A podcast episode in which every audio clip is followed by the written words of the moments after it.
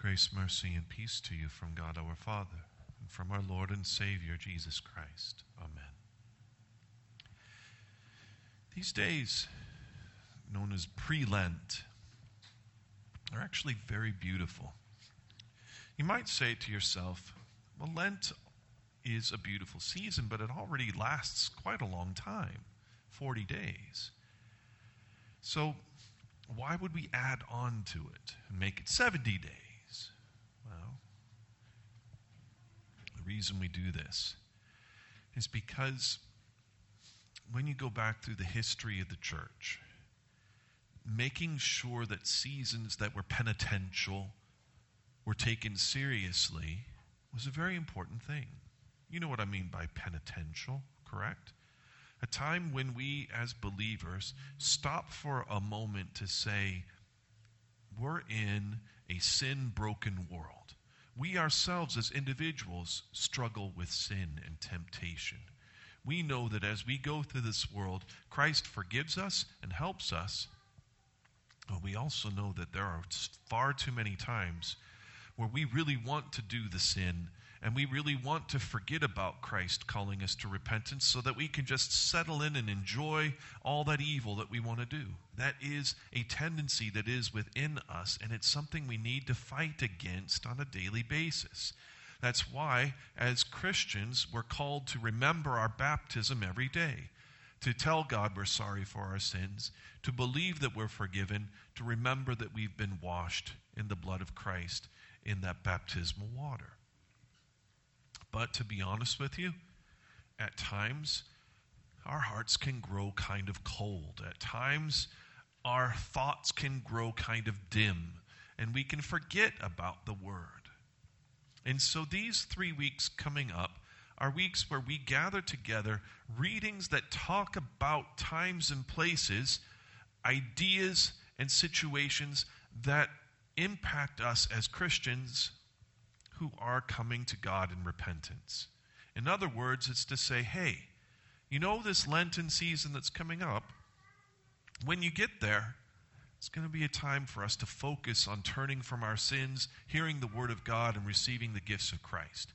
And when you get there, take it seriously. Remember, just like that time when the Israelites were in the, were in the wilderness and they grumbled against God, they shouldn't have done that. Have you grumbled against God? And you remember that time that St. Paul compared that to our own day and age, that we as Christians have received as gifts of Christ, but sometimes we don't take them seriously. Remember what he said there? All of these things are put forward to you as an example. Your brothers and sisters in the faith have gone before you, and they learned these lessons the hard way.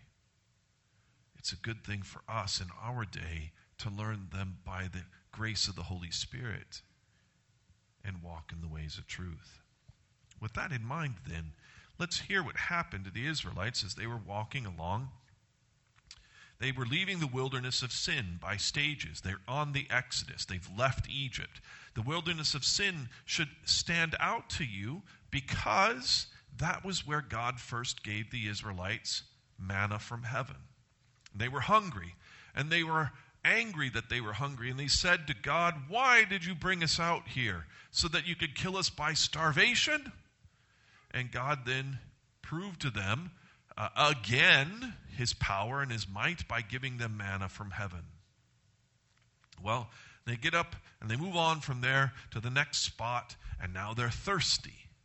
It's not enough that they've got lots of bread to eat they want something to drink too. Now, to be honest with you, if we all are thirsty, nothing to drink, and we're standing around uh, slowly um, dying of thirst, this is a big problem, isn't it? It needs to be addressed. We all need food and water.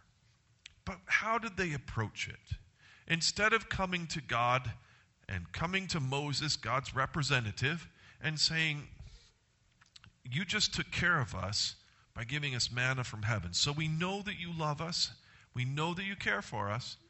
But now we're really thirsty. Our kids are thirsty. Our animals are thirsty. Please give us water too. Instead of coming humbly and requesting things as God had told us to do, He wants you to pray to Him when you need something. Instead, they come and they say, God, you brought us out here so that we might die of thirst. You did this on purpose, and we know it. And in a sense, they were saying, if you don't give us water, we're not going to be your people anymore. We're going to hightail it back to Egypt, that kind of idea. Now, why couldn't they just ask God nicely? Why couldn't they come to Him as believers? They had seen His works and miracles countless times. They knew He had the power to do anything. Why couldn't they just ask humbly and nicely? It's a very good question, isn't it? You know the answer as well as I do. When push comes to shove, sometimes it's awfully hard to believe. No matter how many times God has blessed you, faith can continue to be a challenge, correct? That's one thing we learn about this as we prepare for Lent. Never say to yourself, well, it was easy to repent last year and 10 years ago and 20 years ago and 30 years ago, so why would it not be a challenge coming up? No.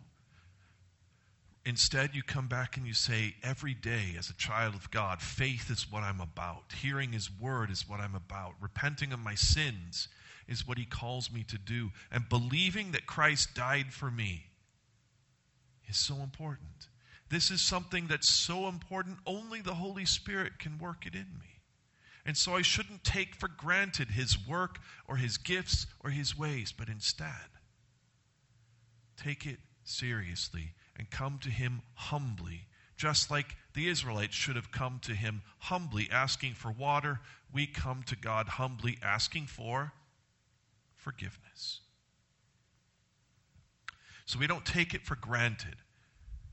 The other thing is, we also recognize that Satan hates it when we believe in God and trust in Him. He hates it. And so he did everything he could to rile up the Israelites against God, and he'll do the same in your life. He wants to rile you up and be angry about God and angry towards God and forgetful about His ways. And there's all sorts of things that can come up, whether they're little things like somebody offended me or didn't speak nicely to me, or big things like, you know, that person over there was supposed to be good sinned and did something wrong, and now I'm mad all sorts of ways that Satan comes to trip you up and, well, distract you from Christ Jesus. Right? Because he was humble and he bore all the insults and he bore all the sins of the world in his flesh and died for them on the cross to save you. So don't let any distractions, any offenses, any problems take you away from kneeling at the foot of his cross and being washed by his blood. Offenses come. But when we come humbly to God, Christ helps us through them all. These are important things we learn from the Israelites. And there's one more thing. Notice that when God comes and says, All right, He says, I will stand before you there on the rock at Horeb and you shall strike the rock, and water shall come out of it. Moses has a staff. There's a big rock. And Moses will take the staff and strike it, and out will come water fresh water, cool water, clean water. Enough for hundreds of thousands of people to drink. That's a lot of water. But who is standing on the rock?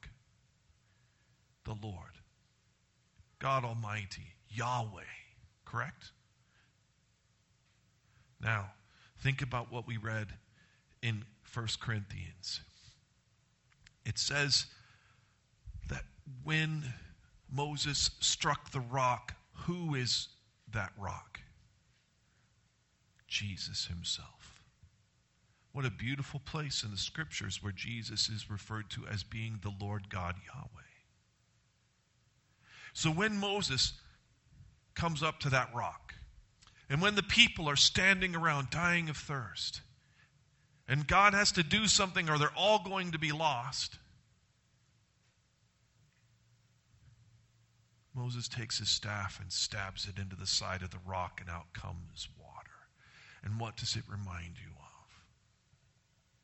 When Jesus had died upon the cross, and he had to die, or we all were going to perish. And up comes a Roman centurion with a spear and stabs it into his side, and out comes blood and water. The blood reminds us of the Lord's Supper, which we have today. The water reminds us of holy baptism. We eat and drink and taste and see that the Lord is good.